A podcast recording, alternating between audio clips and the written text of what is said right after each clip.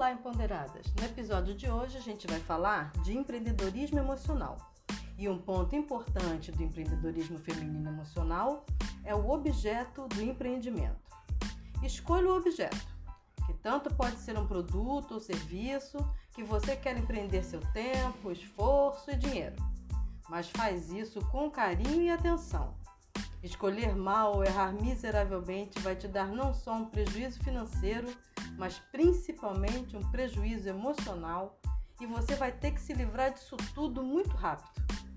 Minha dica é: escolhe algo que você conhece e domina de ponta a ponta. Se você é cozinheiro de mão cheia e manda muito bem no cupcake, que eu adoro, tá aí o seu produto. Agora olha só, você consegue fazer tudo sozinha? Desde a compra dos ingredientes ao produto final, inclusive com embalagem e venda? Respondeu sim? Vá em frente, mulher. Já sei que você está perguntando por que, que tem que fazer tudo sozinha, se tem uma amiga ou um familiar pronto para te ajudar. É porque o empreendimento, ele é seu. E sendo seu, você precisa ter total controle de tudo se um dia precisar estar na sua jornada de empreendedorismo sozinha. Se você não dominar completamente o negócio, fica na dependência dos outros. E se esse outro faltar, o empreendimento não acontece, tá certo? Então, eu já vi muito disso por aí. Ótimas ideias, capacidade grande, excelente nicho de mercado, mas sempre na dependência de quem venda, de quem entregue, marque horário, de quem busque cliente, essas coisas.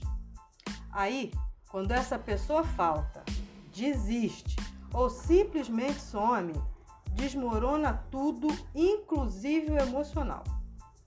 Sabe como a gente percebe que o fracasso está no nosso emocional? Vem aquela sensação de que nada dá certo, de que todas as pessoas vencem e conquistam, menos a gente, que ideias vão adiante, mas a nossa ideia não sai da primeira fornada. E é claro que isso é desgastante e desanimador. Mulher entende que quando a gente entrega parte dos nossos desejos e sonhos para outra pessoa, a gente esquece que esse é nosso sonho, nosso desejo e não do outro.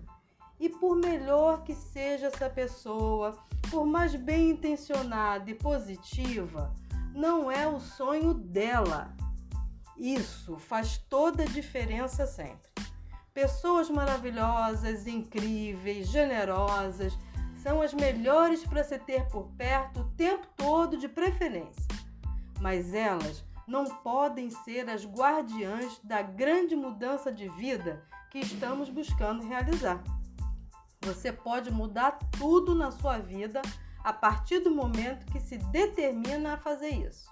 E segue em frente saindo da determinação para ação e continuando da ação para realização.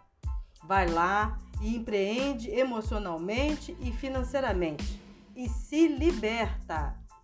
Você conhece o objeto do seu empreendimento, domina todas as etapas e consegue fazer sozinho em caso de necessidade. Então, você está pronta. Depois, curte o momento avassalador de ter descoberto o caminho para sua real liberdade e autoconhecimento. Eu, por aqui, já tô na sua torcida. Um beijo e até o próximo.